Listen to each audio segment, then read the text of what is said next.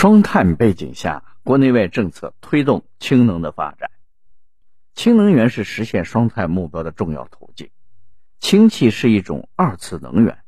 其本身具有热值高、能量密度大等特点，且理论上可实现零碳排放。长期以来，氢能在中国一直被认定为高危化工产品，这使得整个氢能产业链在报批建设时存在诸多的制约。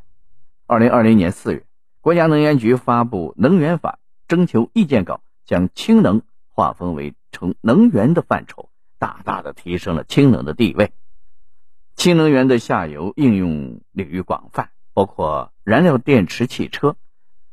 轨交船舶、发电。供暖、化工与冶金等领域，氢能源的广泛应用是实现双碳目标的重要途径。在碳达峰、碳中和的目标指引下，可再生能源产业将迎来一波投资浪潮。氢能已经成为国际议程的新焦点。在占全球 GDP 总量百分之五十二的二十七个国家中，十六个国家已经制定了全面的国家氢能战略，包括中国在内的十一个国家。正在制定国家氢能战略，国内政策明确支持氢能发展，国家层面对于氢能以及燃料电池汽车产业给予了高度的重视，并积极引导支持其发展。宏观产业政策方面，自“十三五”至“十四五”，国家连续将新能源汽车以及燃料电池汽车列入了五年科学技术的发展规划中，明确其发展目标。重点任务以及保障措施等，积极建设“三纵三横”的研发布局。二零二零年三月二十三日，国家发改委、国家能源局联合发布了氢能产业发展中长期规划，明确了氢能在我国能源绿色低碳转型中的战略定位、总体要求和发展目标，将对我国氢能产业的高质量发展发挥着重要的指导作用。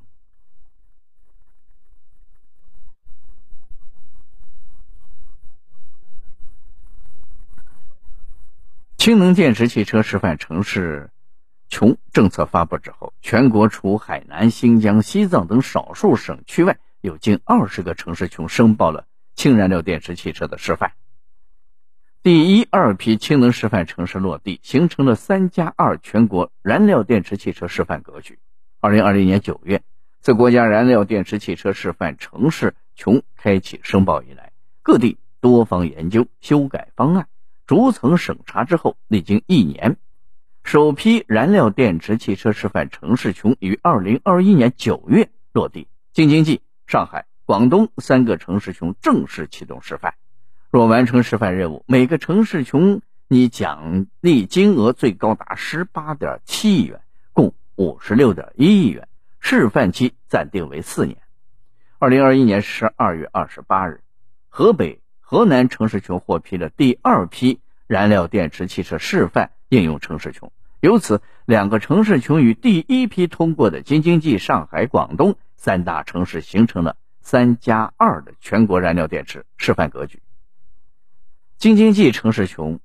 由北京市大兴区牵头，联合海淀、昌平、经开区、延庆、顺义、房山等六个区，以及天津滨海新区。河北省保定市、唐山市、山东省滨州市、淄博市等共十二个城市区组成。根据目前京津冀城市群已经公示的规划报告数量，京津冀示范城市群在二零二五年的总目标为